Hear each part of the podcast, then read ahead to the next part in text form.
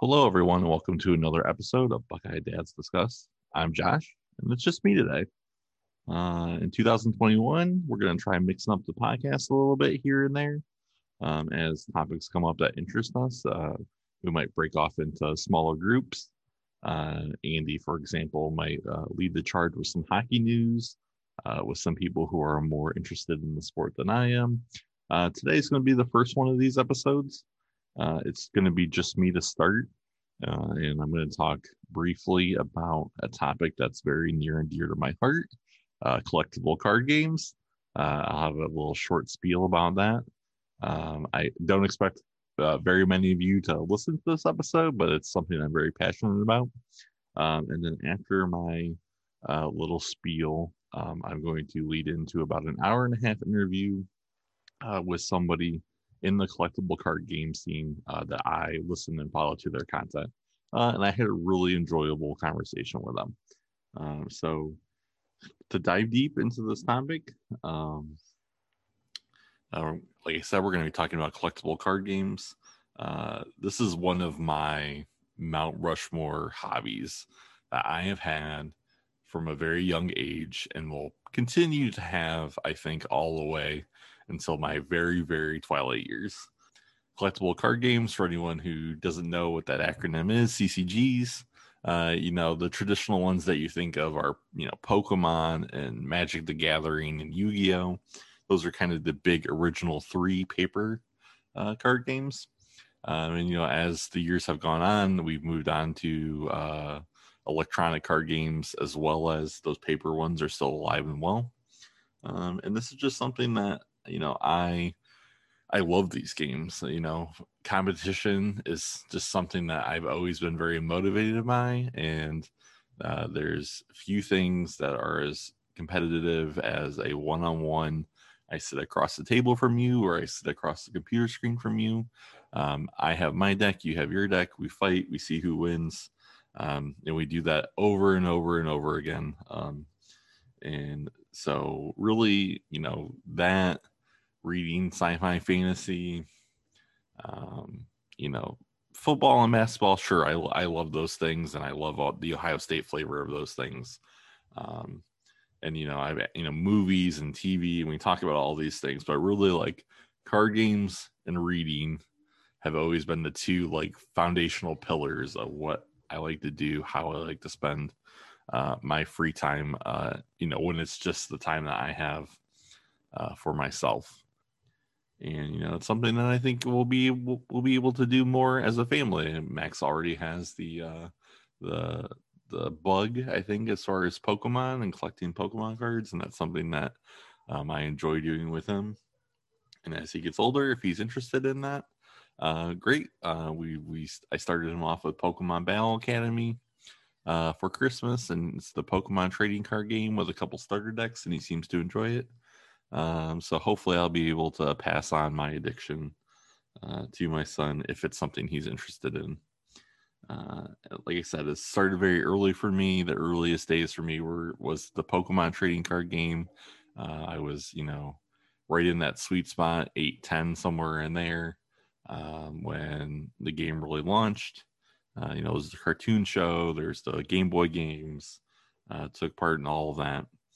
Um, sixth grade, I got busted by one of my teachers. I was doing friends' uh, vocabulary homework uh, and getting Pokemon cards uh, as payoff for that. And, you know, just, you know, really enjoyed collecting uh, the cards, you know, played some with them a little bit, uh, but, you know, was still really young at that age. Uh, move on to kind of just the general philosophy point of junior high. So, when people, you know, you hear a lot that, oh, what was the best time of your life? Was it college? Was it high school? And I don't really subscribe to that theory. Uh, every day that I wake up and I get to spend time with my family and and tackle new challenges at work, uh, you know, is a great day. And and every phase of my life has had its highs and lows. Uh, but one of the more memorable times of my life, a stretch of time that's really kind of stuck with me over the years, uh, was junior high. Um, I lived over in the west side of Toledo, and uh, right past Miracle Mile, not too far of a bike ride from my house, uh, was a place called K and A Games and Comics, right on Lasky Road. It has long since uh, uh, folded and, and gone away. Uh, but that was the place that many Saturdays I would beg my parents to be able to ride my bike up to the game store, usually right around lunchtime, and stay for the afternoon and just play card games. Um, right around that time is when the first uh, Peter Jackson uh, Lord of the Rings movie, Fellowship of the Ring, came out. And Decipher is a card game company, and they released a trading card game, uh, you know, that was based off Lord of the Rings, and it used uh, the the cards had pictures from uh, the movies. And I just fell in love with the game. Lord of the Rings is, you know, my introduction uh, into the fantasy sci-fi genre. It's always, you know, it's, you know, the most important, some of the most important literature that I've ever read as far as framing who I am as a person and, and what my interests are. Um, and so I love this game, and I would go up every Saturday and birthdays and uh, Christmases. I would ask for, for decks and card packs.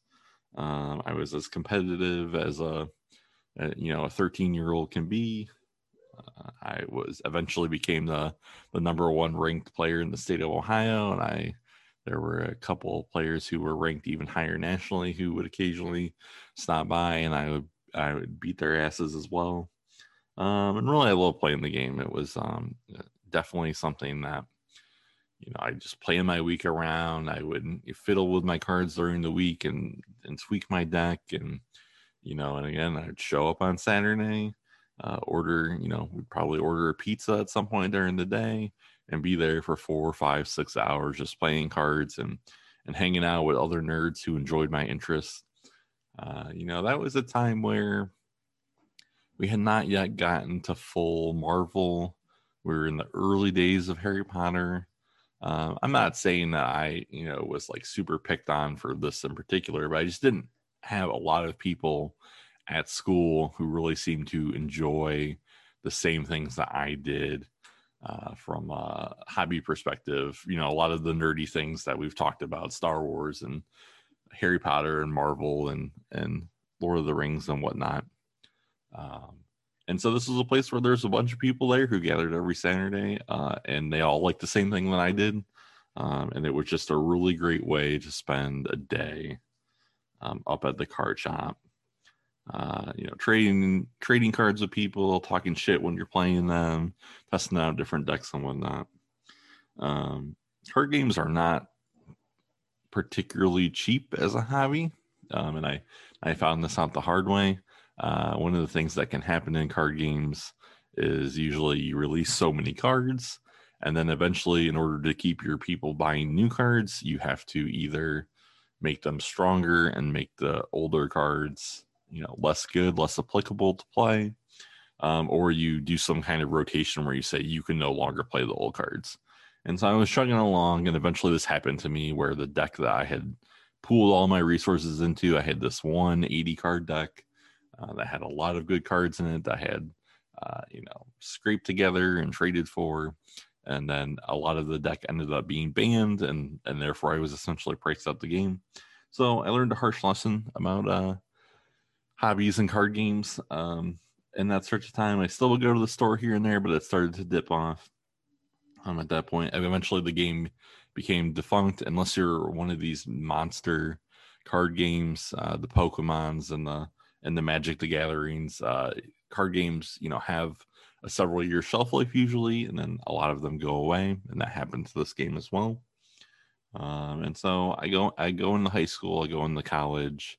Uh, this becomes largely a dormant uh, hobby of mine. Um, I'm finally kind of hitting my stride socially um, and spending more time uh, just hanging out with other people.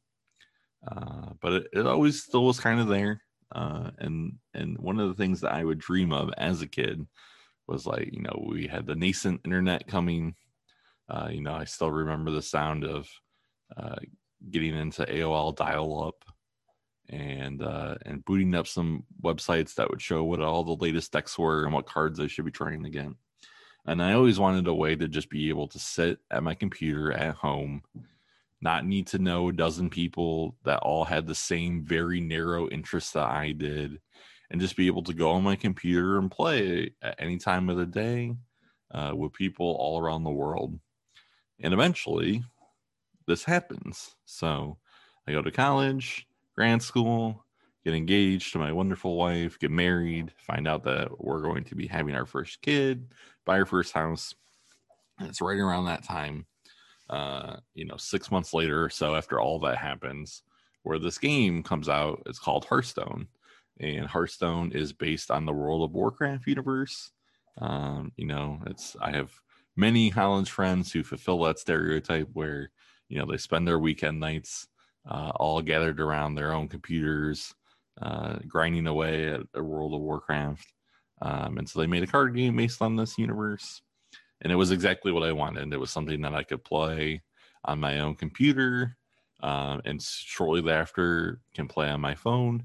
Anytime, day or night, anybody in the Western Hemisphere, um, and uh, is just it just caught me right away. Uh, it reawakened uh, joy that I had uh, from my younger days, and I was hooked. And I, I got into the closed beta um, at the end November, December of two thousand thirteen, and I've literally been playing every week uh since then, um with you know minimal breaks from the game, you know when uh it's not that fun to play because the decks that are the best aren't really that fun to play um or play against, uh but it's something, again, you know when you see me and I've got my phone flipped sideways and I'm dragging my finger across the screen, I'm probably playing this card game on my phone uh after the kids go to bed. I might hop on my laptop and play some games. Um, and it's just really, you know, the hobby that I enjoy uh, the most. Um, so this game, you know, hopefully will continue to go on for many, many years. Um, and I'll and I'll keep playing it, and I'll keep consuming content about it. Uh, and that brings us to our upcoming interview. So uh, I'm about to interview uh, a guy. Uh, he, you know, As all uh, kind of gaming communities go, most people are kind of known by their gamer tags, their username. Uh, and uh, this guy is called Ridiculous Hat, and he makes some amazing content uh, in the Hearthstone community. Uh, he hosts a couple of podcasts about the game. He's on Twitter. He's very friendly, very knowledgeable. Uh, and so I asked him if he wanted to come on the show. And we spent about an hour and a half talking about the game, going in depth about the game. Uh, you're really going to need to know somewhat of what is going on in Hearthstone to, for this to have any kind of interest for you whatsoever. Uh, but it, it certainly was something that I enjoyed. Uh, I hope you guys enjoyed too. Uh, and next episode, we should have something a little bit more traditional. Uh, Andy and I have a, a post uh, insurrection episode.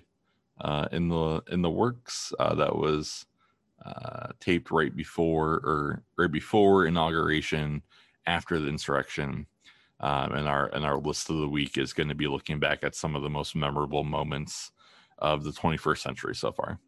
So without further ado, here's my interview with Ridiculous Hat, and we'll talk to you guys later.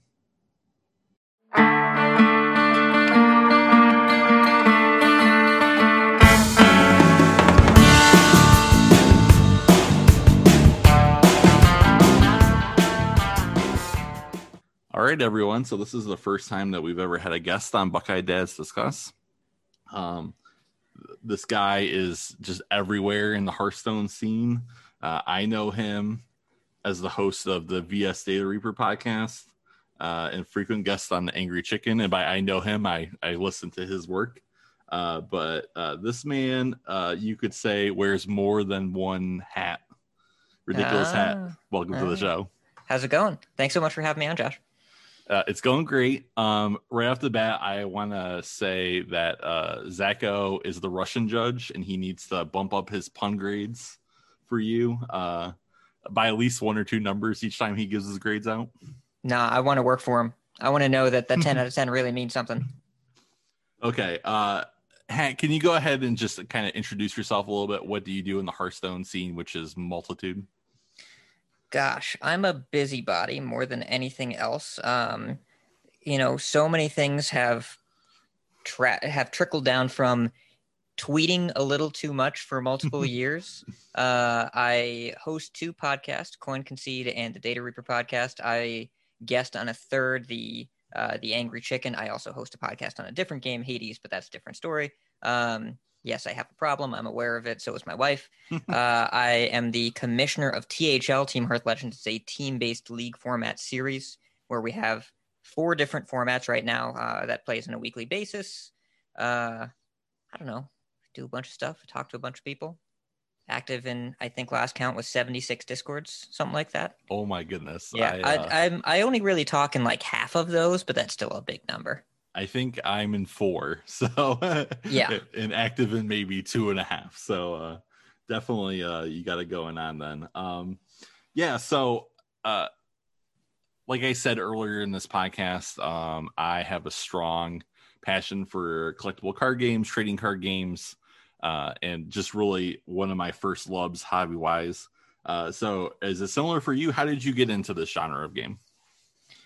So many, many years ago, uh, my older brothers, this was, I think, like, gosh, this must have been like ninety-three, ninety-four, maybe even a little later. Um, they were into, they they. found out about this new game called Magic the Gathering at the hobby store. Mm-hmm. Um, you know, and my dad was driving all around town trying to find packs for him. Uh, I think the set at the time was Arabian Nights. It's been a while.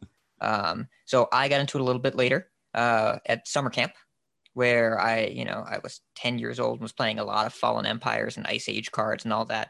Um, and I just been playing with cards uh, really ever since.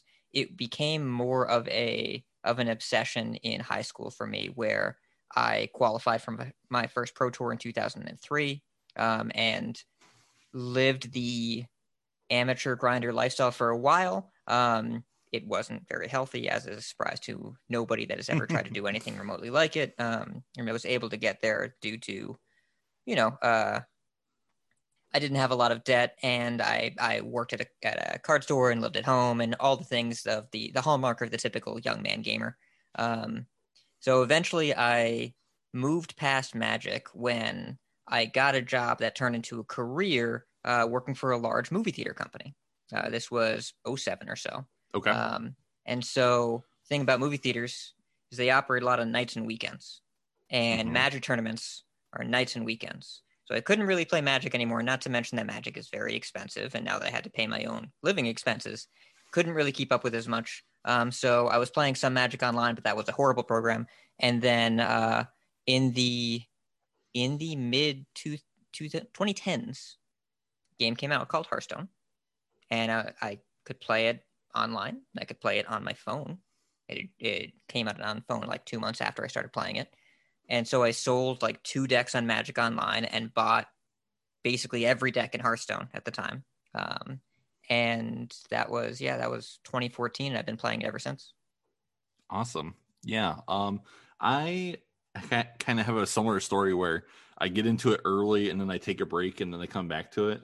Um, so for me, um, I don't know, I'm probably eight or nine or ten years old, maybe.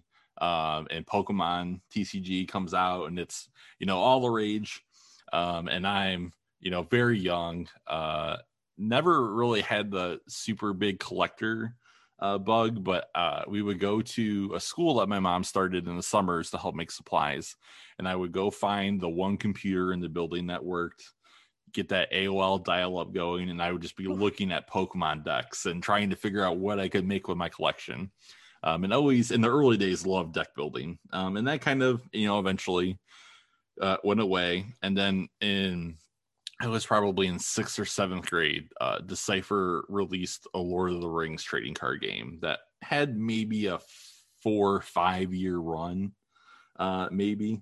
And Lord of the I Rings. I remember reading about that in Scry or Inquest, I think. Mm-hmm. Yeah. Yep. Uh, there were a couple cool cards, like a top ten cards. I remember there was some goblin that cost, like, he made mana when you played him. I forget what it was called. It's, yeah. Yeah, Goblin Runner. Uh, that yep. was actually the deck that I played. There you um, go.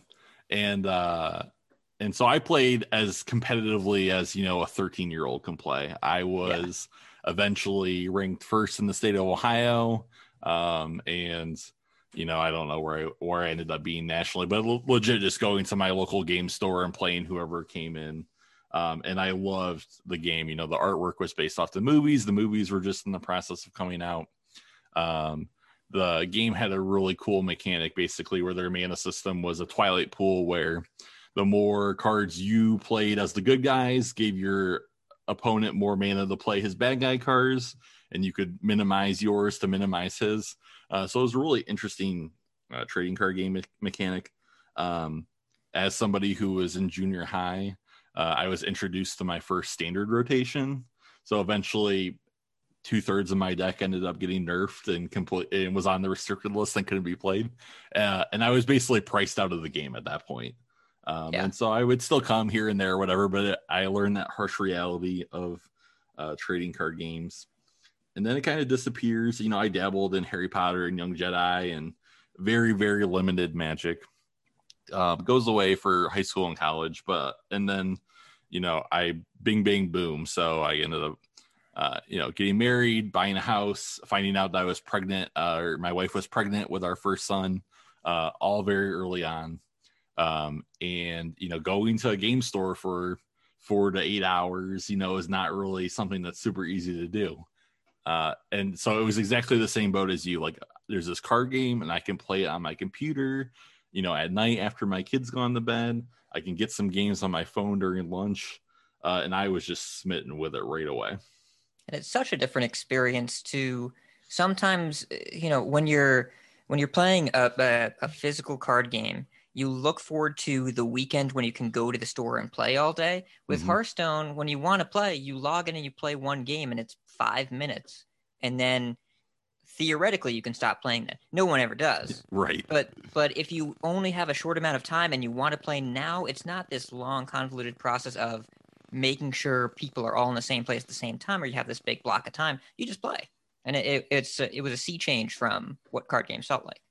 Yeah, I used to like... wish for this when I was like an early teenager. Like, I wish there was a way I could just get on my computer and not have to go somewhere, not have to even, you know, not have to know people in the real world who played this game in a, you know, in a thirty mile radius of me, you know, to go play or whatever. I could play with anybody across the country, across the world at any time. Uh, so really it was a game changer for me. I'm, I was very, you know, I was on the, is this game too simple train at the very beginning. You know, you're you have a, a more in-depth Magic history than I do, but, you know, no interrupts, you know, that ever increasing constant uh, scale of mana. Um, at first I was like, is this really, you know, going to be something that's going to hold my attention? But I was quickly disabused of that notion.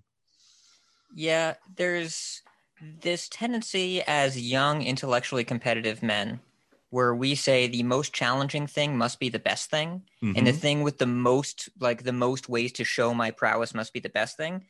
Magic is more technically complex than Hearthstone, but not more strategically complex.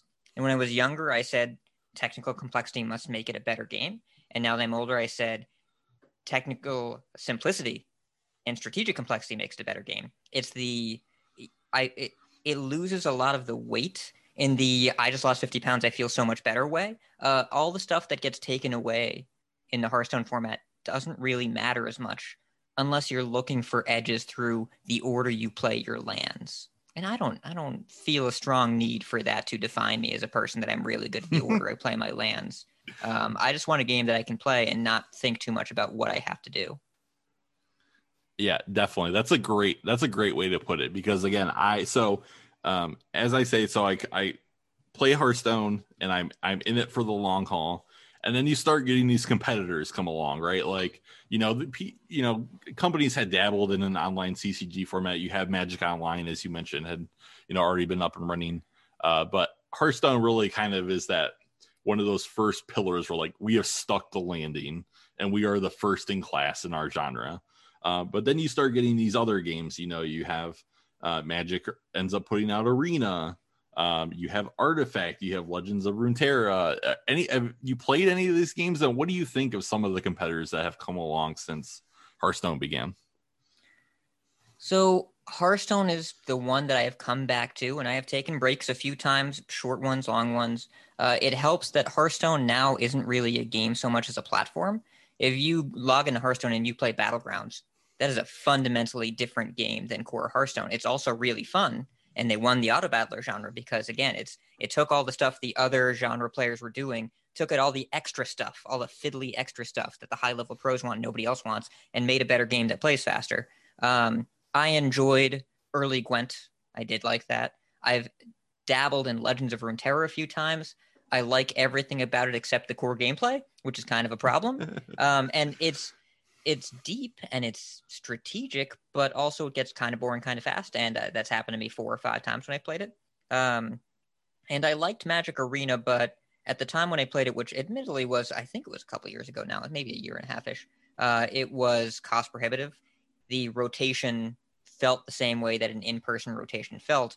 Uh, it would have been another multiple hundreds of dollars to to buy more decks, and the game already felt way more expensive than Hearthstone. So I couldn't justify it at spending more on my secondary game than on my primary game.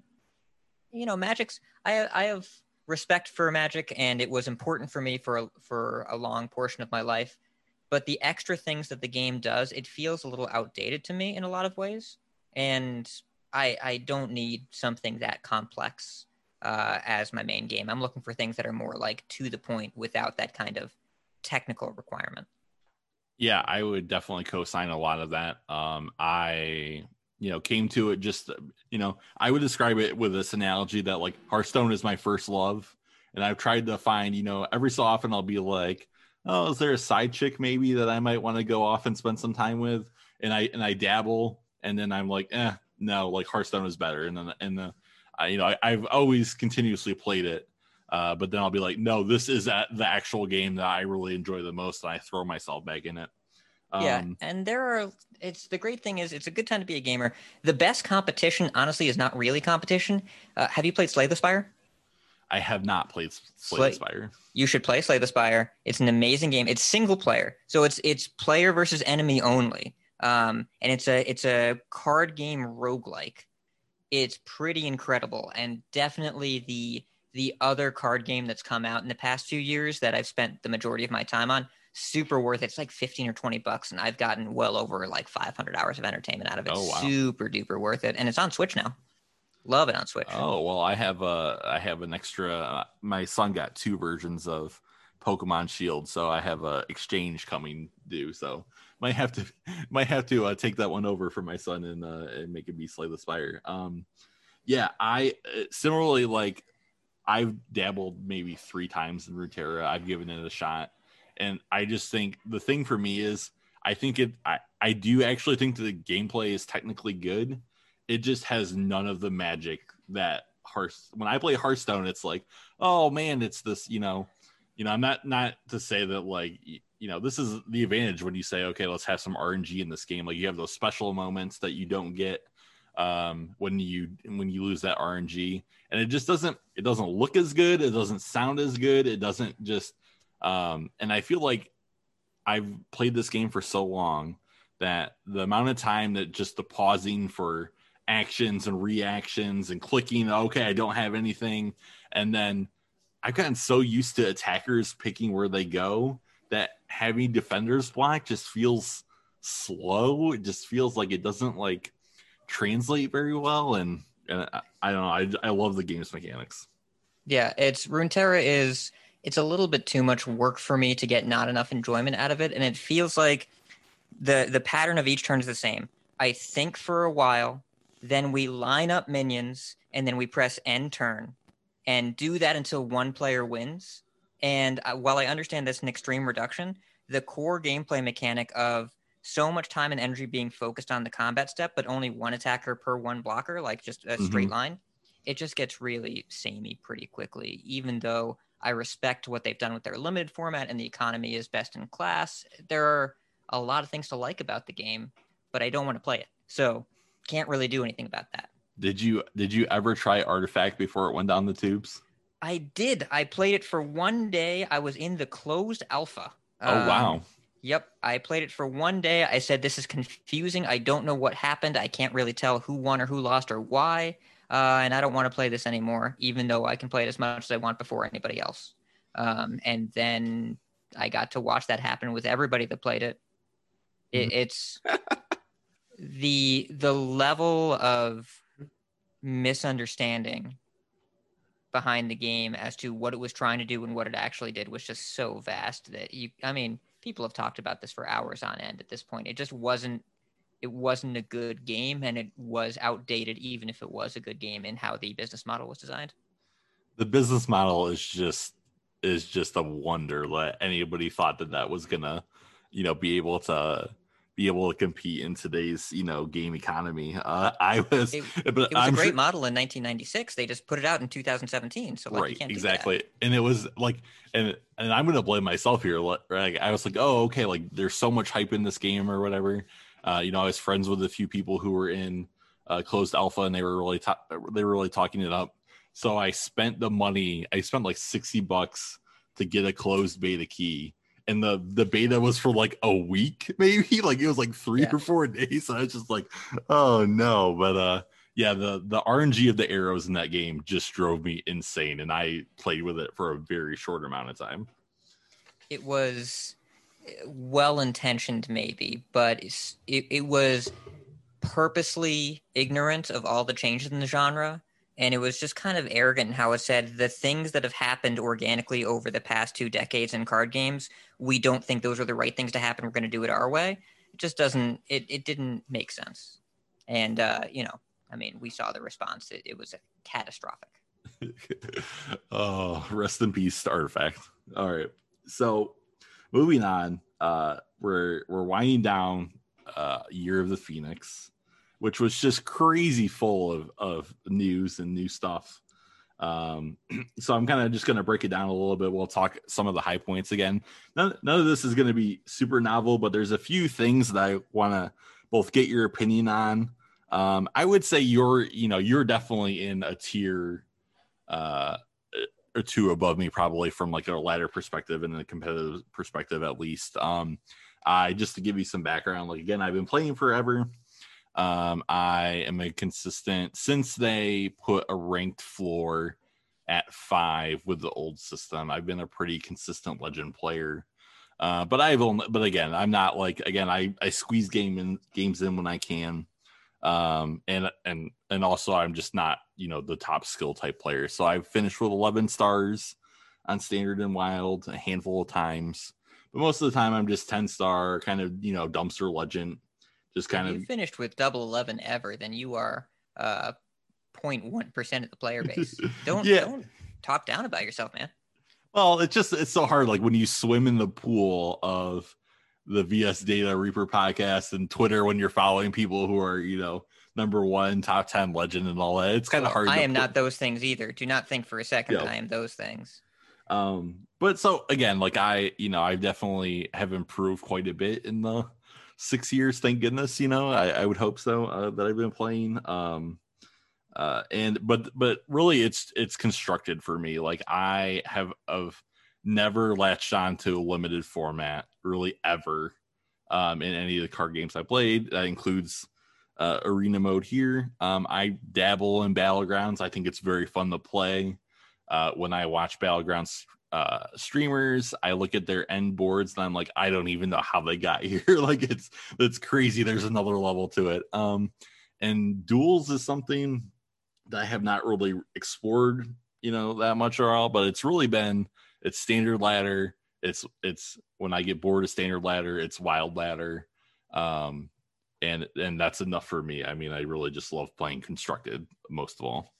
Yeah, I generally lean into it. Uh, Arena, I think, has landed for very few people overall. I mean, it's a, it's a it's interesting enough in concept, but it's it, you know it has a really really small user base at this point. It feels pretty outdated, and it was definitely just put in the game as a proof of concept of limited, and they just left it there because it was good enough. Yeah, uh, but it's it's not really much of a thing. Um, so I I tend to drift towards construct as well. The, the limited formats I've enjoyed were like drafting in person when when I was playing right. Magic, but mm-hmm. you know that hasn't been a thing for a while, and definitely isn't a thing right now. For sure. So, um, so phase one of this year, we had the rank revamp. I mean, I'm fine. I don't have too much to say about it. Like, you know, uh, the system, I feel like, allows you to get to legend. If you can get to legend, it allows you to get to legend pretty consistently and easily. And, you know, if if that's where you want to be, if that's where your uh, your skill level is, I think that's a good system. You know, they added rewards and all that. Um, but that was not really a thing that I was really super pining for. Um, it's it was better for a lot of people, and they didn't realize why it was better. Mm-hmm. Um, this this mode was Blizzard's solution to ladder anxiety, and it it passed with flying colors. There were so so many people that they would not queue above rank five, rank four in the old system, just because they were scared of the feeling, like they would get to rank five and just stop. Um, and so this system made the games felt harder, but the ranks felt easier, so people would just play more. When in the old system, if they just played more, they would get the same results. Mm-hmm. So Blizzard obfuscated the the movement through the ranks, and then people got higher ranks because of it, because they didn't know, they weren't able to track their own movement quite as specifically, so anxiety was reduced. Um, it was it was a net positive for a lot of players, but it's really hard to explain. But I'm glad they did. I think it's a good system. For sure. I'll tell my story about ladder ladder anxiety later in the uh, later in the episode, because it's it's pretty epic. Um, Duplicate protection came uh, for everything non-legendaries uh, this year. Uh, this feels directly like, okay, Runeterra is getting a little momentum, and they're super generous. We need to do something. Um, what do you... Uh, we'll come back to the economy discussion, because how can you avoid the economy discussion? I'm it's, pretty... That's a large picture thing, but the yeah. if you look at duplicate protection and you look at the end of Descent of Dragons, uh, Galakrond's Awakening was released. They were testing the miniset. That's all this was. Um, that duplicate protection makes a lot more sense with the mini set uh, mm, because yeah. you get the you get the new cards inserted in the old packs. So if you already have all the old commons and rares, if you have duplicate protection, boom, instant fix. Right. Uh, that you just immediately open all of those cards with a small number of packs. And Galakrond's Awakening was designed to test how does a third set meta respond to an infusion of new cards in the middle. And that's exactly what they're doing probably in about two weeks here. Uh, in this meta. So they were testing it a year ago to see if it would work, and it worked out just fine. Yeah, so I want to let's jump down and let's finish that conversation. So mini expansion. So this was the thing when they gave the Year of the Phoenix announcement of all the things, duels, changing the ladder system, uh, you know, achievements, all that, that I was the most excited for, because having played this game for so long, to me, it really feels like, you know, especially before they started taking a more active role in balance changes, that four, three expansions with four months in between them is just too long mm-hmm. of a time to go in the same meta. And so I was a proponent. I was like, we either need to have four sets a year, which brings its, you know, own host of problems, or something like this, where now it's like, okay, we're going to have smaller sets. So this really excites me. Um, I, I'm very curious to see how it actually feels once it's launched, what the collection, you know, how it affects people's collection rates and the economy of the game and what it does to the meta. Um, how much are they going to be able to say, okay, this, the meta right now is this, and we need the mini expansion to do this. How are they able to do that with how far ahead they plan? What's it going to look like? Um, I'm really pretty excited to find out. Yeah, I don't know if they work that closely with the current meta. I think the intention is likely to take some more advanced pieces. This is just, it, it's increasing the size of the set. They didn't release one hundred cards and then thirty-five later. They're increasing the size of the set by thirty-five cards. So they're taking extra cards they normally would not have included at all and ramping them up. And I think they're likely looking to expand on some ideas after uh, players have tested things out, you know, kind of to see, all right, say we have, um, say we have Librum Paladin. If we, if we add another Librum, mm-hmm. what does it look like later? Right. If it's more complicated, and they'll have another corrupt card or two that's a little bit more funky to use, I'm sure. Uh, I like, I just like the idea of keeping things fresh. Like you said, four months is a really long time. And the past year, their cadence has kind of been, plan a giant balance patch two months in, but you don't always need a balance patch for the sake of balancing, and sometimes just new stuff is cool.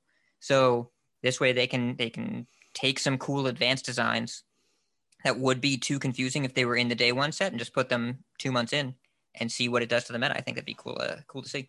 Okay, so my question to you then is, what do you think Team Five does then if they, you know, they divide, you know, they create the whole set, they portion out what they're going to do for the mini expansion, but the mini expansion has, for example, you know, a super strong evolved mechanic card in a in a deck that's already, you know, ravaging uh, the meta right now. Do you think they, you know, tone that card down, bump that card out, and try to put something else in there? Like, what do you think they would do from that perspective? I doubt that process is really a lot different from what they would do with current set releases, right? Like, if you get to the end of, well, I guess we look at what happened. They got to the end of Skolomance, and then in Manus the Darkman Fair, they printed Blade Lady, and they printed Relentless Pursuit, and they printed Ilganoth. Mm-hmm. They let it happen, and then they yeah. nerfed it. Yeah. So I don't think that process would be any different. And likely what they would do is probably nerf other stuff before the set comes out, kind of like what they did with, well, the past bunch of sets. They did that with Madness at the, or they did that with, uh, at the end of Descent of Dragons. They nerfed Rogue Galakrond. They nerfed uh, D Q A, um, right. just to make sure these weren't the things that we were going to be doing the next expansion. Um, or no, that was at the end of Ashes. But yeah, th- at the end of expansions, they nerfed things for for archetypes they were going to support in the next expansion. So I imagine that if Evolve is really good and they're going to release new Evolve cards, that means they nerf Bogspine Knuckles like this week. Yeah. Right. It's they they hit the card that makes the deck good as opposed to this, the cool support card that they wanted to make.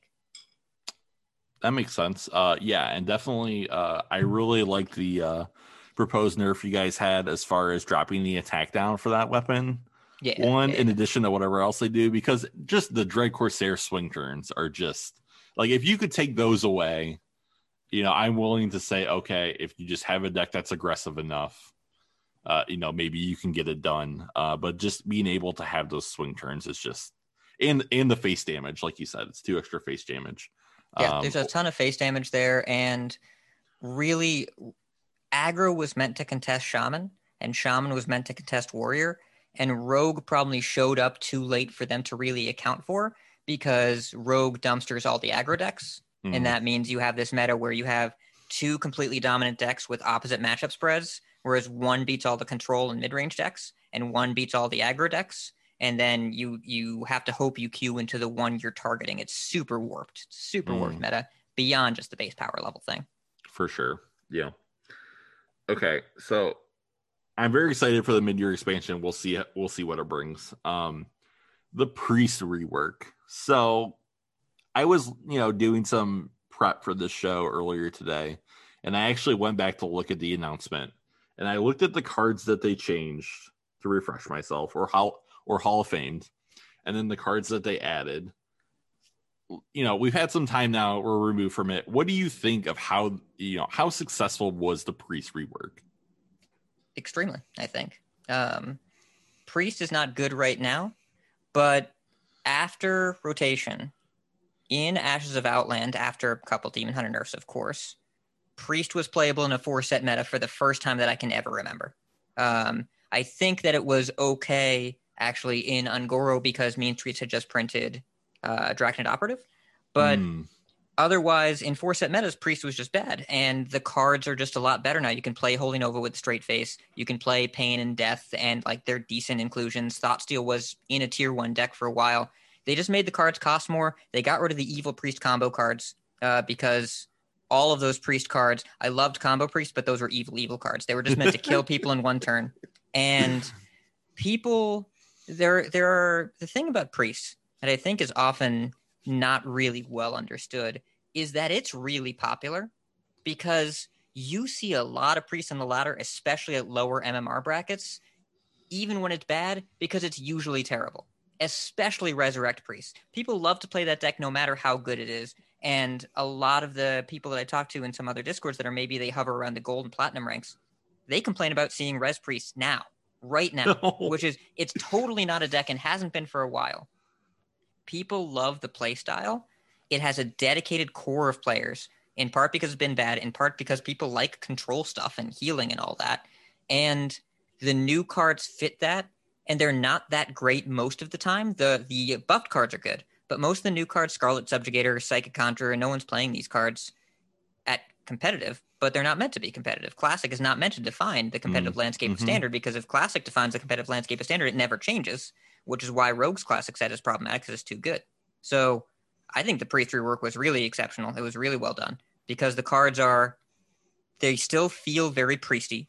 The old cards that were really embarrassingly bad were just upgraded. The evil cards went away, and the new cards are not for competitive, but they're still very priesty. Um, and Priest was able to see play for most of this year, which is definitely something that hasn't happened before. I don't disagree with anything that you said. Um, I just wonder, again, this is a class that I have not played that much of in Year of the Phoenix, so I don't necessarily have the best perspective. And you're you're right. The cards the, the cards that were Hall of Famed were such gross offenders. You know, you've, you know, people have drawn a bajillion cards from Cleric forever. People have Divine Spirit, Inner Fire forever. Um, I, Velen Mind Blast back in the day was one of my favorite things to do. Um, I just worry that the class has become a little too clown fiesta, in that it, there's just so much generation. So like the, you know, the headaches that I remember back in the day, like pre Alex Straza nerf, Uh, you know, when you have like Control Galakrond Priest and Highlander Mage, and everybody's just generating everything, and it's like, what even are we playing anymore? I realize those cards are in Classic. None of those are in Classic, are they? N- no, but I feel like the, the Hall of Fame card specifically took out a deliberate, I'm going to win via this strategy that is purposeful. I have a game plan, and now we're kind of left with, I'm just going to be super reactive and kind of, we'll just see what happens in this game, which again, that's personal preference thing. There's nothing wrong with that style if people enjoy it. I just wonder, I, I maybe it's just a personal preference thing. It well, just feels a little ugh to me. The perspective of density of random effects is a different conversation than the True. state of Priest, and they've agreed the density of random effects and perpetual generation is too high. I'm grateful for Priest Galakrond to rotate out, even though it's not seeing a lot of play right now. Um, Control Priest at the moment is, well, it's both mediocre and also not super heavy on the generation. Same with uh, Highlander Priest. You know, it really doesn't make too much. You do want to be able to generate some value, because in Hearthstone, fatigue actually matters. And being able to make more cards than your opponent has, to some extent, is necessary.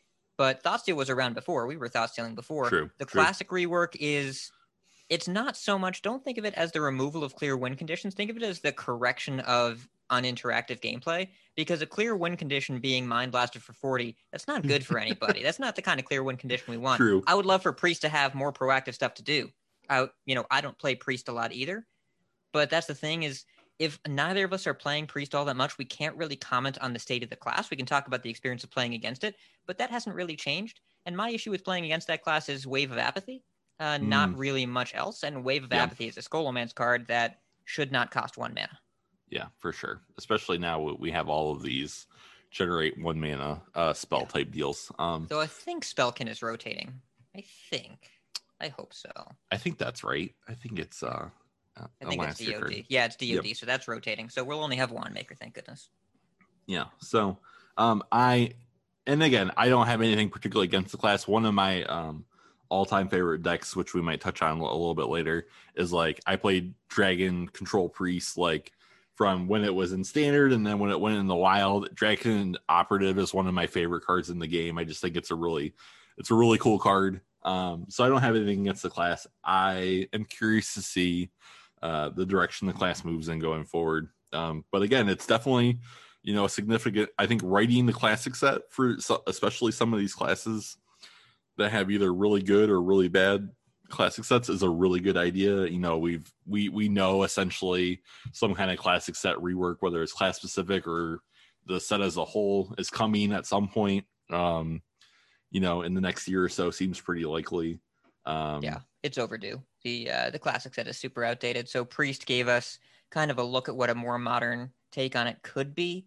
And I think that it's a decent direction to go. And you really don't want classic cards to be class defining in a really major way. So I'm glad they didn't put anything in there that's just like super good. Um, And, you know, I I haven't felt a need to craft Natalie Celine, so I'm I'm grateful that it's pretty gentle on my dust budget. Yeah, for sure. All right, so this year, you know, for something that, you know, people have been clamoring for a really long time, you know, we get our first new class, we get Demon Hunter. So I like Demon Hunter quite a bit. Um, I'm not one of those insane people that already has a platinum Demon Hunter. Like, unless you're a professional player, like, man, that's a lot of games I feel like already. But uh, uh, I, what do you think we learned about, you know, the implementation of a new class? What did you like about it? Uh, were you okay with, you know, the heavy nerf cadence that was needed to bring uh, a new class in line? Like, I, I tend to give Team five a pretty long leash. Like, this is the first time we've done it. You know, I feel like even giving them the whole year to be like, we're going to need to nerf this class multiple times over the course of multiple expansions to get the power level right. I'm I'm understanding of that. I think that's a legitimate, you know, need for them. Uh, so just what do you think about Demon Hunter overall? I'm going to start this with a brief, large picture answer that's not about Demon Hunter specifically. I think my perspective on this past year is that Team five was well-intentioned, made a ton of effort, and tried to do too much at once. Mm. Um, and a lot of Demon Hunter's initial release feels like it was done in the shadow of making Battlegrounds and getting ready for BlizzCon. And you look at Doom and the Tombs last year, and they had two months without nerfing because it felt like they were distracted with BlizzCon, BlizzCon stuff and making B Gs. So the team got pulled off of that. They didn't see that something was wrong with Standard until they came back. It's like, oh, crap, well, we've only got two weeks left of this, even though Evolve is super broken. Um, and then they look back. Demon Hunter was released in April, and the hero power wasn't finalized till December. They didn't have the time. It's it's that should have been finalized months before that. Mm-hmm. And it's they didn't have enough time to do it. So I really enjoy playing Demon Hunter. I like the class mechanics. I played a bunch of Demon Hunter when I played WoW.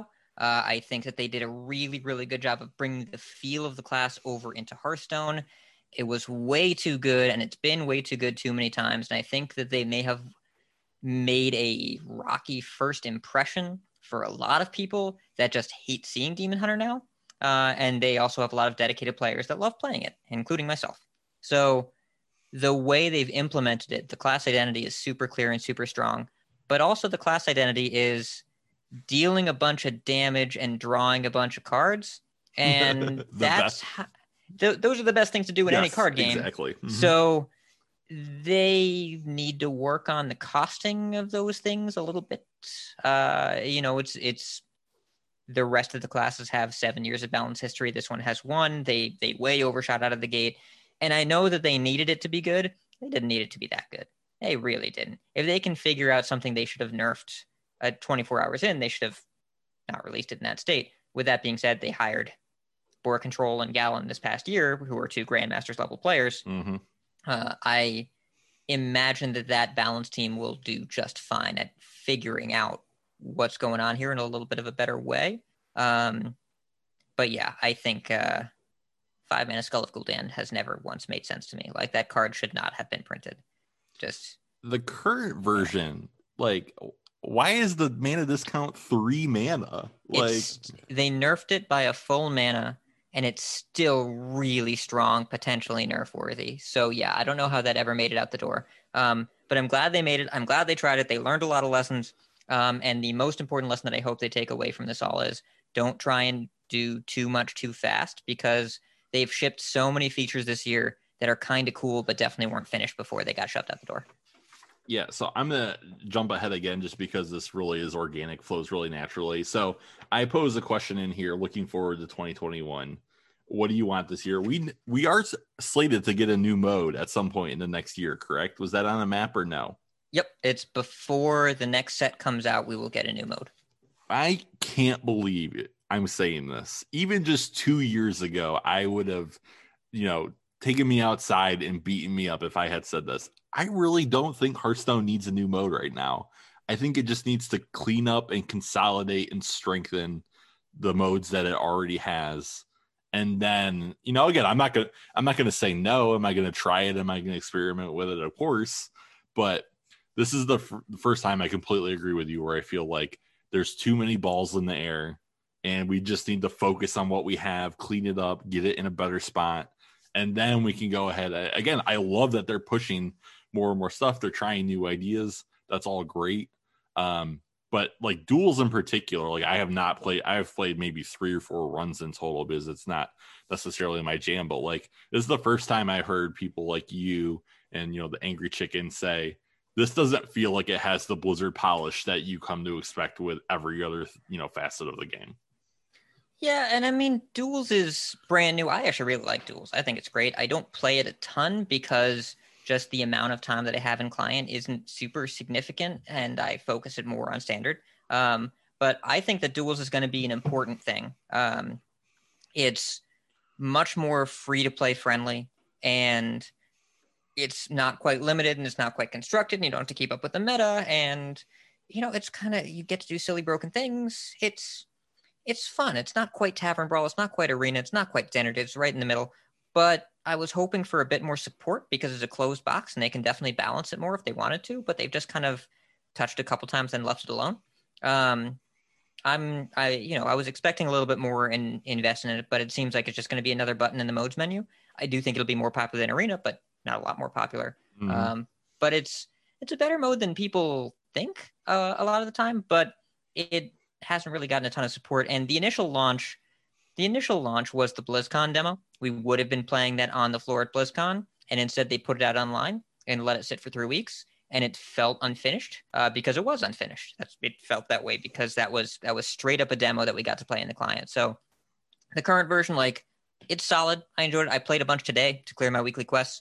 Um, but yeah, there's not enough time to do all the things in Hearthstone these days. Uh, and that's that's definitely a new problem that we've had this year. Uh, I like that it's a new problem. I think that's cool, but they have to worry about fracturing the player base. And really, another game mode on top of this only makes sense if it's uh, meant to tie into something else. So the the mad scientist theory I have is that the new esports system is being delayed because it is in-client conquest. If this is in-client conquest, and the new esports system is being delayed because it's going to play into that, this makes sense.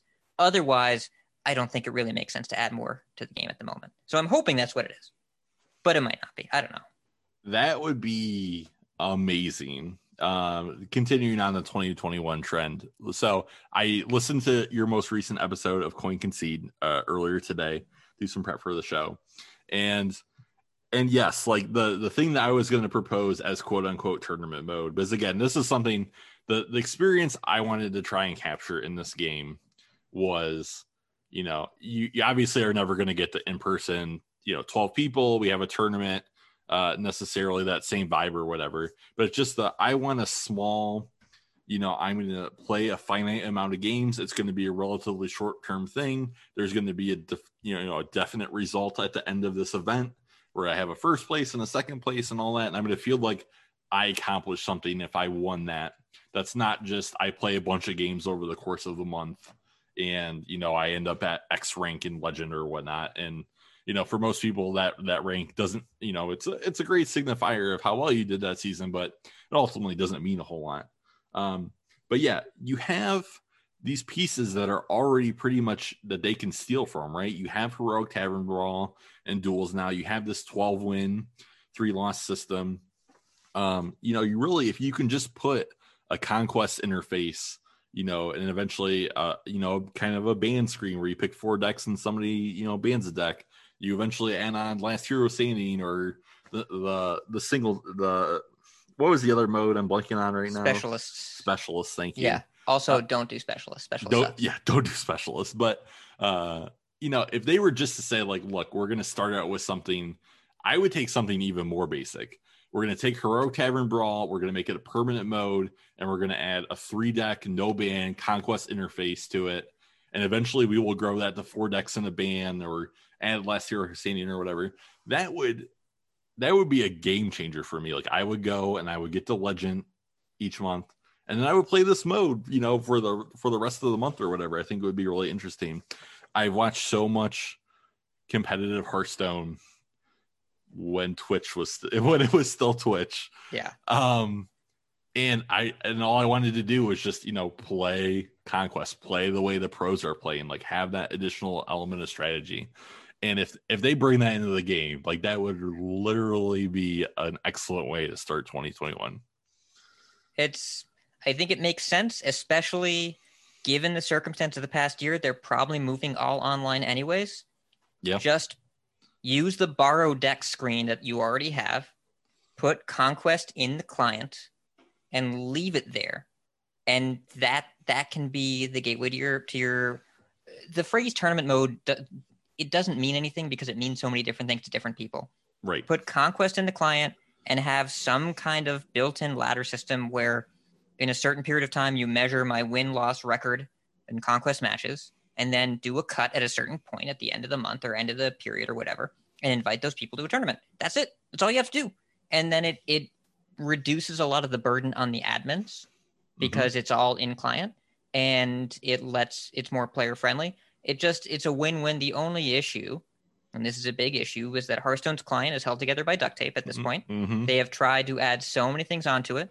It's got a, a, about as much of a legacy code base as anything can have. The client needs some love. But if you're going to add a new game mode, this would be the one that makes sense in the context of what Hearthstone at the high level, at the competitive level, needs right now.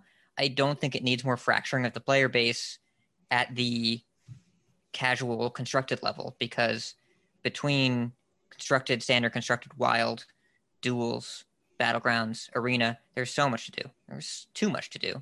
And adding another thing like that on top of it does seem to be a little, I don't know, excessive. Excessive. Yeah, I agree. All right, let's move into a topic that set Reddit aflame. Huh. Big surprise. Um, I'm gonna I'm gonna skip over duels. We talked about a little bit. I mean, I we have a tenet on the show, which is if you don't have anything, you know, smart to say, you don't know enough about a topic, just don't talk about it at all, and you'll be yeah. smarter than than most people in the room. Um, so I've played a couple runs. I don't really have anything to say. Um, the battle pass, the the the achievement system, the economy. Um, I go through phases where like I. I ha- I'll have Reddit on my phone, and then eventually I just feel this like looming anxiety in the background, and then I realize, oh hey, I just need to delete Reddit, and then it goes away, uh, and I and I feel better. Um, I literally was just like, what is like? Why is everybody really this up in arms about it? So, you know, we've had it's we're about a month and a half now away from launch. Obviously, I'm not going to say that, you know, community uh, response backlash maybe didn't have some percentage of reason why Blizzard decided to change the system and make it slightly more generous or more generous, whatever what your perspective is. But I just I just don't get what the you know the fuss is about ultimately. And like I know I'm probably sitting in a pretty you know privileged position, but like you know for the you know for the last you know X amount of years, basically I buy both of the bundles for a pre-release and. Within the first like three to four weeks or so with the gold I accumulate in the system, I have a full collection of that set, and then I do it all over again. And and this goes into the question I have. So to give you some more context on what might be this random question, you know, do you view Hearthstone as a C C G that is electronic, or do you view it as a video game that takes the form of a C C G? And I really feel like this colors how people look at the economy of the game. I still look at the game, and I know you can't sell your Hearthstone cards, but I'm like, oh, if I can pay one hundred thirty dollars three times a year and I have every card that came out that year, that is so cheap, and I'm going to do that every time. Um, and I know that, the, but then you have people who play, you know, everything's free to play, and and they don't need to spend money on things that contribute to actual in-game competition, and they say, oh, this is ridiculous. So we've had some time to process, to cool off, to step back. Where where are you at right now with Battle Pass? So the question you ask, what I what I think isn't relevant. What matters is, where did this come from? Why is there such a divide in perception? Why was it so exhausting for three weeks? What happened, right? What happened is mm-hmm. the question. And what happened is people wanted an economy rework, and they got a progression rework. And those mm. are not the same thing. Yeah. In that we got a minor upgrade to game expense. Like uh, we got a minor income uh, upgrade. We got a major quality of life upgrade. The old quest system was really outdated. ten gold for three wins was really outdated. Yep. Uh, and we we got more stuff under the system. Not a lot more, but a little more. Mm-hmm. Achievements. tons of people are achievement hunting, like a surprising amount. A lot of my friends are achievement hunting. I don't really get it, but if they want to summon two hundred gray bows, they summon two hundred gray bows. It's not my place to judge. It's, you do what you want to do. Mm-hmm. But Hearthstone is a seven-year-old game, and at the time it came out, it was competing with Magic the Gathering, which was an order of magnitude more expensive. Right. And now it's competing with other games that are way cheaper, and they had the opportunity to change it here, and they marketed this very poorly because it was marketed as a change in economy, mm-hmm. and it was a change in progression. They didn't touch economy. And the conversation shifted on Reddit and wherever to talking about how expensive Hearthstone as a game is. This was not meant to fix that. This was not meant to correct that. This was meant to make it feel better to play, but not make it less expensive to play. Mm-hmm. Now, on top of that, Blizzard had horrible communications. They they they messed up. Yep. They didn't communicate the system well. They weren't clear about it. Until the system came out, we didn't have experience values. Uh, their perception of player behavior was wrong. Their initial numbers were bad, especially for the higher levels in the system. And mm-hmm. it was based on events that we were going to get but didn't know about to get bonus experience. And we should know about that. Absolutely. They also added the mini set to the game, which makes the game more expensive mm-hmm. and didn't account for it. Or if they did, didn't tell us how. And then they added a tavern pass for the paid level of the perks, uh, for the, the paid track, except last expansion, they had something called the Tavern Pass that gave you Battlegrounds perks and four right. arena tickets, and they used the same name, but this isn't the same thing, and it costs twenty dollars more and is not included in the big bundle, whereas last expansion, it was included. Mm. And they did still include the B G perks, but they were called the Tavern Pass, and now they're called the B G perks. It it It's a confusing system on top of confusing and bad communication, on top of some admitted tweaks needed and a lack of any meaningful adjustment to the economy. The game didn't, it's probably break even in terms of expense with the mini set because we got more stuff. We're going to have to get thirty-five more cards. Um, but also it was communicated as a bigger change than it was. And people were expecting economy change when they didn't get one. You can't get away with this kind of adjustment without nudging the economy. But if you didn't change the system at all, people are like, well, it's just been this way for a while. It, it, it is what it is. You get grandfathered in goodwill. And when you make changes, you don't get to keep that because mm-hmm. they say, well, mm-hmm. you just changed a bunch of other stuff. Why didn't you change this? True, true. So I think it's fine. I have more gold. I have more packs. I have more stuff. I hit level fifty today. Then immediately, like I cleared two weeklies. I'm at level fifty-four now or something. Um, the post-level fifty progression feels great. It just immediately happens. And then you just have more gold. And you can do it as much as you want, but you don't have to. It's It's constant progression achievement. Um, you know, the, the first fifty level should feel similarly, I think. But it's clearly a beta unfinished system. And they made a big mistake by encouraging players to look closely at the economy by going into the screen all the time when the old system just tried to be as invisible as possible. Mm, and if you look closely at Hearthstone's economy, it is not a charitable thing that you find because it costs... You know, I, I have a similar behavior to you. I buy both pre-orders. That's three hundred sixty dollars a year. Now, that's not like an insane amount if you look at a subscription, but I bought Hades for twenty dollars and I've gotten two hundred hours of entertainment out of it so far. Uh, that's a better ratio than what I get at Hearthstone, even though Hearthstone has way more global hours since the game I've played for half a decade. It's when you lay it out very clearly, if people are on the edge of enjoying the game, it was enough to, to push them out. And I think they should have probably considered that anyway. But it was a very clear moment where uh, it was the the straw that broke the camel's back. Yeah, that's a good way to put it. And yeah, I mean, so I, I'm pretty close to you. I'm at like level forty-eight right now. I think by the end of the week with weeklies and whatnot, I'll be at fifty. Um, one of the things that I know, like Jocelyn in particular, was really strong on was like the the scaling up of how much X P you need at the later levels, like you said. Like, so... After level fifty, it's just a constant X amount of experience gets you a level, right? Yeah, there's a small bit of scaling. Um, it starts at at level fifty, it's thirteen fifty. Then every five levels, it goes up twenty-five until it hits fifteen hundred and stays there. Okay, so... So, you know, but roughly the same. Like, it, it feels, it's very fast. Very yes. fast. So, again, I think you're you're right. Like, the psychology of what players are going to experience. Like, again, you, you start right at the beginning, and you're getting so much stuff right at the beginning. And then sooner or later, you hit that lull around, I don't know, maybe twenty-five or so, wherever it is, where it's like, okay, now I'm not getting something every day or every other day, potentially, depending on how much I'm playing. and then it just really seems like it's much more of a slog. Now, you know, I'm going to play the same as what I'm going to play, and I'm already pretty close to the top. We have quite a bit of ways to go, uh, you know, until the battle plan, the battle pass resets and whatnot.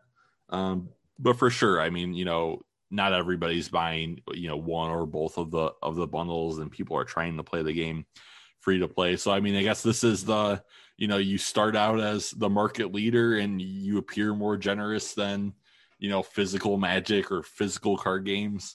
And I guess I, I still haven't, because I consider those type of games so intrinsic to, you know, what I enjoy as, you know, I consider myself a C C G player. It still feels six or seven years later, like it's really, you know, not that bad. Um, but you're right. They've introduced, there's been so many new competitors, so many new games where you don't have to pay that amount of money that I guess, you know, and I, I really do feel like uh, they need to do, I would totally be fine with them doing a whole lot more to help new or pretty new players, you know, get their collection. You know, I don't want to make a, you know, I'll spare you the politics, but we've talked previously on our show, like if you were suddenly to forgive a bunch of people's student student loans, like I never had student loans, but I'm not going to be like, well, I, I didn't have any. So, you know, screw the people down the line. Why shouldn't they have to, uh, why shouldn't they have to struggle like, like I did or whatever? Um, yeah, it's, the it's, rising tide lifts all boats, right? Exactly. So the goal is to get more people playing Hearthstone. That's what I want. And realistically, things are good for Hearthstone. The game is growing. There are more games being played right now. The additional game modes, and Battlegrounds is incredible. What they've done with B Gs, they've captured lightning in a bottle a second time, which one game studio should never expect to do. Um, B Gs has won the auto battler genre the way that Hearthstone won the digital C C G market. And the reason the other competitors don't cost as much is because they're targeting Hearthstone. They're trying to be right. less expensive than Hearthstone. Runeterra is a loss leader, because it's super polished and they're putting out a bunch of stuff for free because they want to take market share from Hearthstone and they want it to be less expensive to do so. The second they become the number one game in the market, they're not going to be cheap anymore, but right. they don't have the player base because Hearthstone is still the best one, and Hearthstone does not need to change anything. But if they do, they could get some goodwill back, and I think that they are probably due for that. Um, at the same time, despite the kerfluffle, I doubt they've really struggled much in terms of profits. It was all social stuff, mm-hmm. but the game counts are up. The game is doing just fine. Yeah, it's the, you know, the loud minority, you know, that's, you know, raised a rather large ruckus, uh, and they aren't necessarily, you know, um, some uh, symbolic of the whole player base. But yeah, I mean, I think, you know, the game has become more generous when you compare in the early days as far as duplicate protection and rank rewards and uh, the new decks for new players or returning players. Uh, I would definitely still like to, as you said, you know, the more people we can get in the game, the better. You know, you have an achievement system now that measures the progress of your collection. So if you want to say like, okay, like let's use that as a, as a measure, we'll only consider standard sets. And if you're pretty low on the, your standard collection, like let's, you know, every week or every month, you know, give you, you know, some dust or, a, or, a, you know, a chance to get a legendary or something like that. Like I would be totally be fine with, with measures like that. And I think it's a win-win, because I think if you can give people small tastes and say, oh, I got this extra legendary now, maybe I can build another, another deck or whatever, and I just need a couple more cards for that last epic that I need. I think that's going to get people more invested in the game, spending more money. Um, so by all means, I mean, I think they have g- taken a step in the right direction, shot themselves in the foot with the scrutiny they drew to the battle pass and the, the economy of the game. Uh, but I really don't think, I think they can buy that back with some, you know, some strong changes uh, about the game's basic economy. I'm not saying, you know, that we have to go from, it takes four epics to two epics to make a legendary and all that or whatnot. Um, you know, or, yeah. you know, reducing the dust system, but something I think they can do to, to make the game a little better. Yeah. Nudging the dust system, I think, is kind of their lowest hanging fruit. They can easily just make disenchanting a legendary gets you eight hundred dust and disenchanting an epic gets you two hundred. And they immediately make the game more accessible to yep. players that are uh, in more vulnerable uh, economic positions. Uh, you know, taking two legendaries and gluing them together to make one is a lot less uh, punitive than cutting up four of them. Right. So yep. that seems to be, it would be a pretty straightforward opportunity if they wanted to do that. I think they're, if I were in charge, my goal uh, would be to slightly decrease the number of eighty dollars pre-orders and dramatically increase the number of forty dollars pre-orders. Um, mm. I want to make that forty dollars pre-order as good of a value as I can, so I convert people that are currently not spending. Um, and if that means I cannibalize a few eighty dollars sales, then so be it. I want as many people buying just the forty dollars one as possible. Uh, and I want that to be the value sweet spot. And then the super whales will buy both anyway. Yeah. I mean, remember Witchwood, right? Like that was the one where you fifty dollars for seventy packs, I think it was, or whatever. Now, granted, like you've that. added in these, um, you know, the free legendaries and, and things like that or whatnot. But when it was like, okay, we're going better than a dollar per pack ratio wise, I feel like that, that bundle, you know, engendered the most goodwill amongst the community, because it was like, hey, this is a legitimate, really good deal, and I'm going to buy it. So if they did something like that, if they want to do forty bucks for sixty packs or something like that, and, and a, you know, free legendary and all that, by all means, go for it. Yeah. Just get people that are on the fence, especially the people that currently have no spend. If you can get them to buy just the forty dollars, then that's definitely worth it. For sure. Okay, I mean, this has literally been, uh, you know, this this topic consumed about a whole mo- month's worth of the internet and uh, and podcasts and whatnot. So we can we can move on. Um, I again, I don't, I'm not super up in arms about it. Ultimately, for me, if I can end up in the same spot or a better spot as I did before the Battle Pass from a collection perspective, I'm just going to continue buying both bundles, and it is what it is. So. Yep, that's my current plan. It's uh, I want the system to get to the point where I don't have to care about it, because that's uh, kind of where I wanted to be the whole time. Right, exactly. So, so when you speak of uh, disenchanting legendaries, it reminds me. So, like, when I started playing this game, like, again, I had never been a collector in any of my previous uh, card games. So I really had no intention at the beginning to go after a full classic set. And then, like, several months in at least, or maybe even a little longer, I was like, no, like, I have a real job. Like, I can go ahead and And, and and try and chase this or whatever. But I made so many bad decisions in the early de- in the early days. I loved Alexstrasza as a card, and in order to get her to put in like a control warrior deck, I shredded my five mana Sylvanas as part of the like dust accumulation I needed, and then eventually realizing that, oh my god, five mana Sylvanas at, at that time was one of the one of the best cards in the game. So uh, we all make bad decisions in life. That's the moral of that story. Yeah, and the to new players, the dust economy is kind of needlessly punishing, because you don't know what you're supposed to keep and supposed to get rid of. So just making it so those numbers aren't quite as extreme, so people don't have to get rid of quite as many cards, is uh, it's definitely something that they have an opportunity to adjust if they want to make the game a little more. I would I would call it more generous, but it's really like less expensive. Yes. Yeah. The, yes. Let's not uh let's not uh stand for big business in twenty twenty-one. Like we could say yeah. less. Ex- we could say less expensive. Yeah. It's not that I'm giving you more. It's that I'm making you spend less. Yes. Yeah. Absolutely. All right. Yeah, let's move into the lightning round. So again, we don't have to delve like super deep into any of these topics, but um, I'm gonna modify the first question I have here for you. So I know you've already given your favorite classes. Uh, in some previous podcasts, or we talked about favorite decks, excuse me. Um, what are some of your most memorable I'm a boss moments? So like whether it's a ranked, uh, you know, finish, or just a, something that you did in the game that was like, I, you know, that was a great, what are some moments where you were just like, man, man, I'm really good at this game. So I don't have those moments too often, because I don't think I am that great at the game. um, but You know, there have been, the first few times I hit Legend was uh, pretty exciting. Um, you know, like the first time in particular, uh, I I got a rage ad afterwards. Um, but it, this was back in the day of two mana Innervate. So it was uh, turn one, oh. two mana, three, two Knife Juggler, and then double Living Roots for tokens. And then I Savage Roar and won on turn three, I think.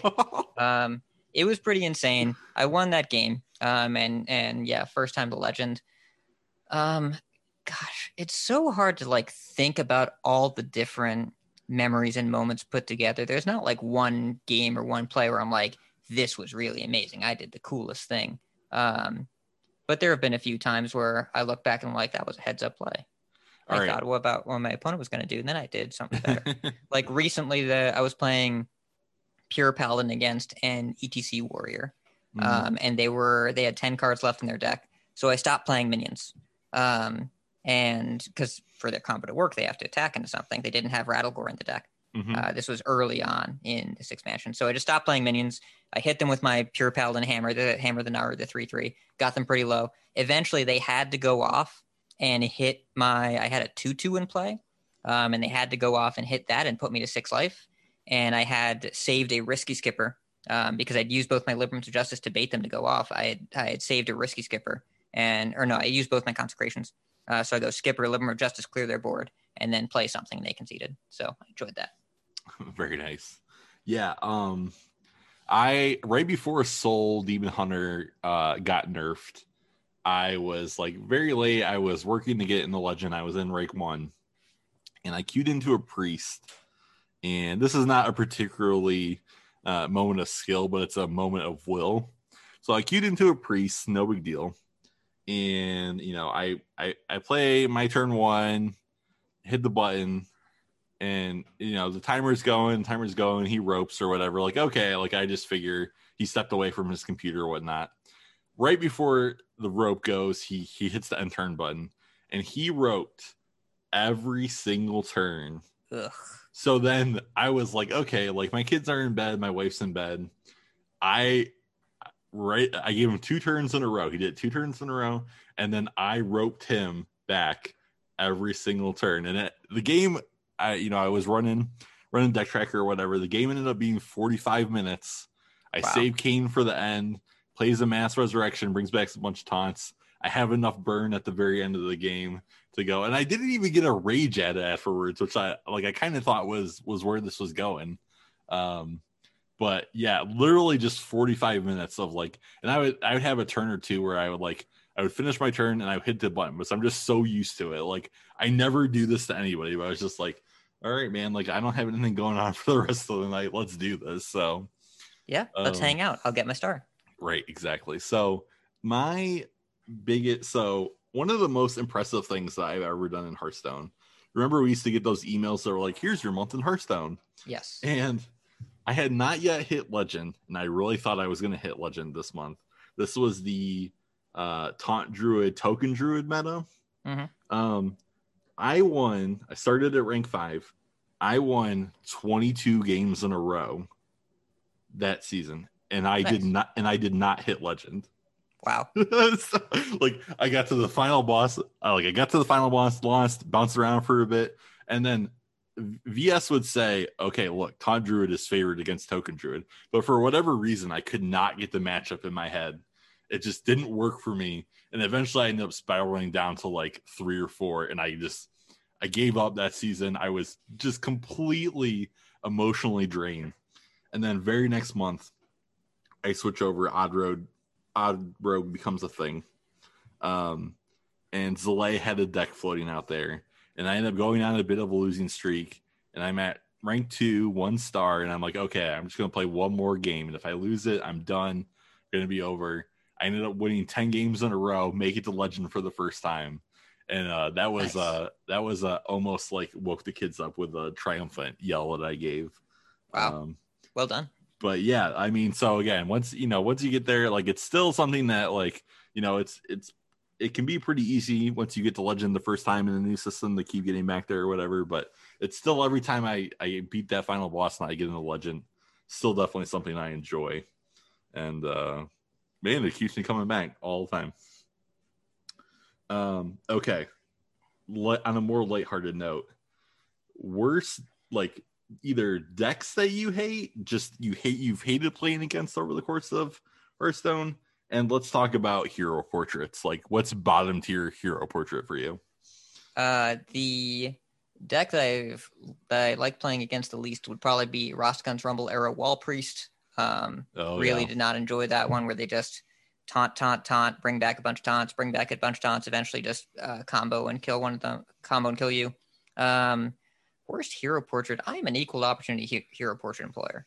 I don't really hate on any hero portrait that I can think of. Um, you know, the the one K Rexxar looks a little goofy. It looks a little silly. The one thousand win uh, hunter.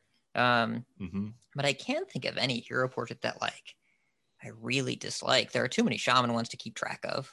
Um, I I, I I so I only have Warrior and Rogue in Platinum. thousand wins. And it makes me so sad because, like, I want to use those hero portraits. And I do use them.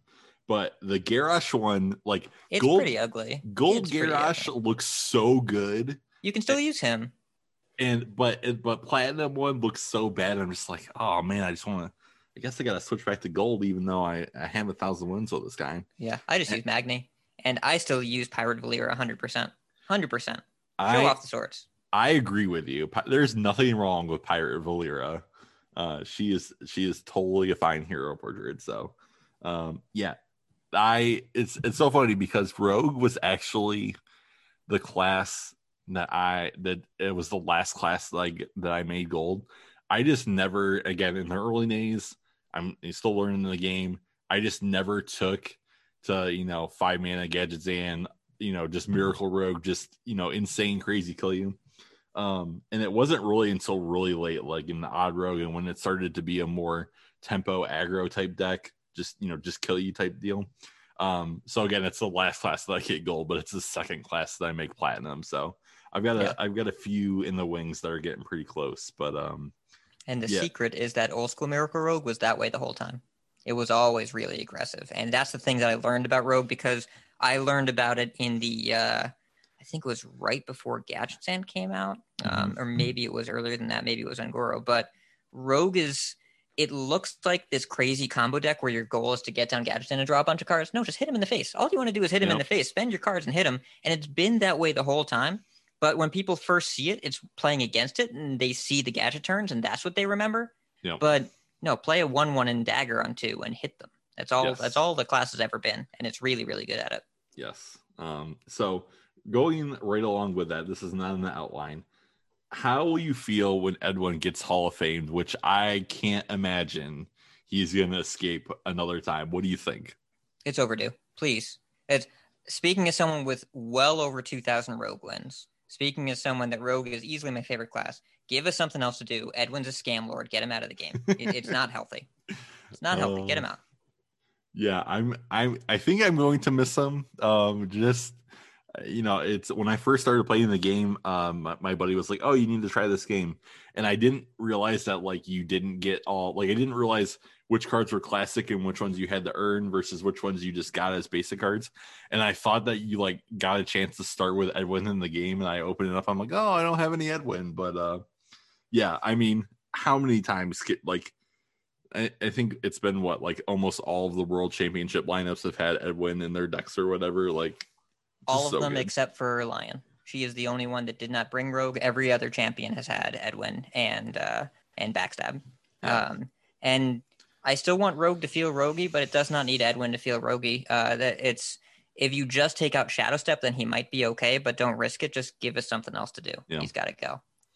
Yeah, I feel like he's uh he's dodged it for long enough. I feel like. You know, especially like right now, like we, you know, we have Evolve Shaman, but you have Rogue doing just as well right now. And you just see those screenshots of, you know, turn one, turn two, ten ten, twelve twelve, yeah. fourteen fourteen. I win. You know, it's it's time. It's time. Yes, it's it's been time. They just they didn't fill out figure out something else to do.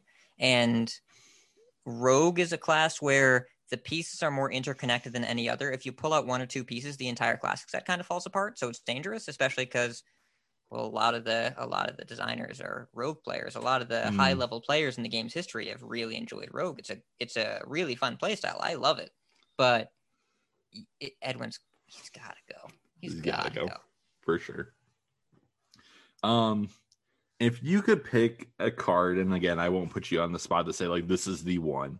But if there were some cards that have been nerfed or or been Hall of Famed, is there any nerf that you like really want to revert? Flame Tongue Totem. Yes, that's a good one. Yep. It's, I... I was going to say Equality, but Equality should really be three mana. Yeah. Um, but Flame Tongue Totem, uh, like Shaman needs something to do in the classic set. Flame Tongue Totem's a fun card, uh, and we have better board control tools now. Like Flame Tongue Totem in a world where Rush exists is a lot safer. Put it back to two mana. It'll be fine, I promise. Yeah, this is – so the the only nerf that like really made me mad when it happened – which again, I'm not saying they should revert this now, but when Blade Fury was was nerfed to four mana and not hitting face, it I was, was just a lot really un- like. But did you need to do both of those things? Was yes, kind of what I did. It's what, now that prep is only reduced by two, they could put that card at three.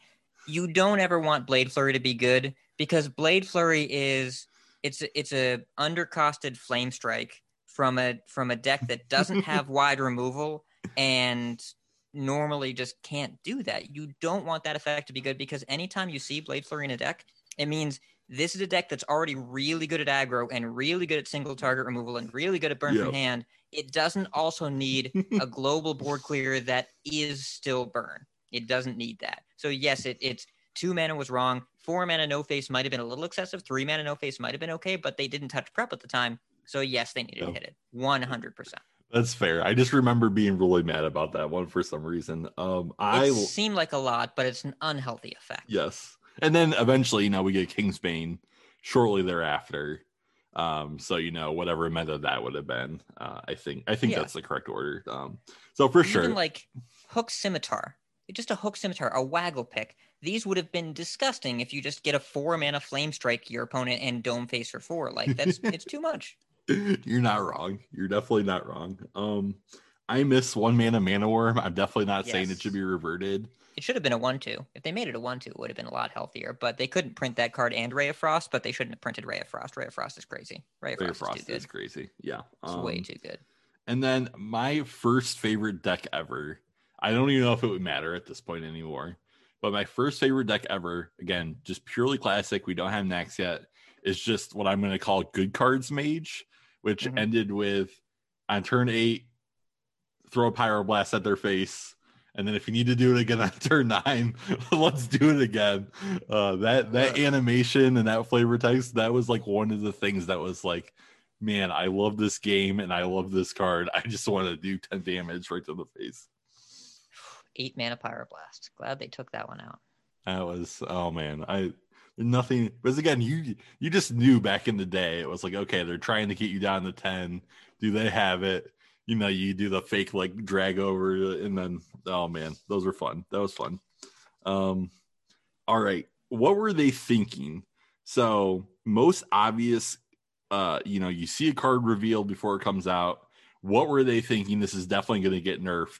Um, I'm going to exclude all of the Demon Hunter cards. Like, let's not get into that. But, th- like, do you have any examples of things that you just saw and you were like, there is no way in the world this isn't going to get nerfed in the first X months of the of release?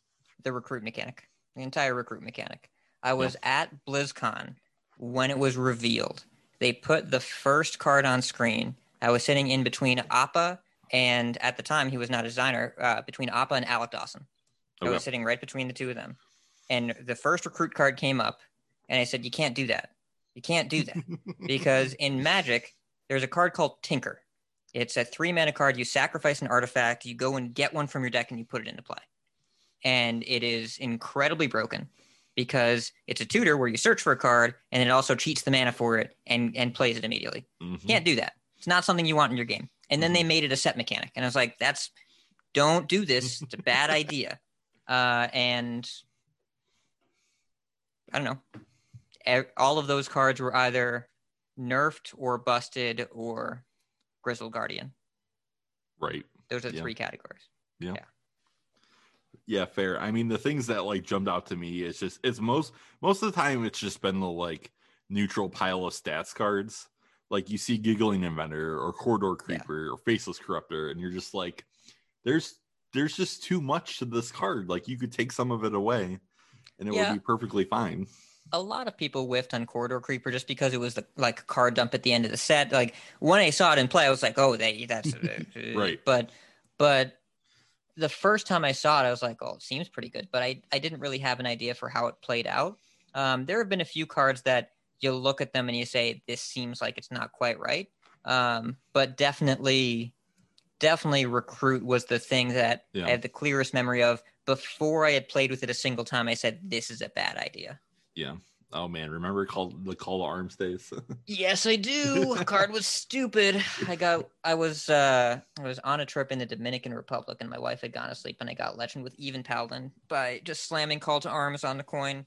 Turn three, pull out Amani Berserkers and whatever. Yeah. Oh, crazy. Man. All right. We're, we're winding down.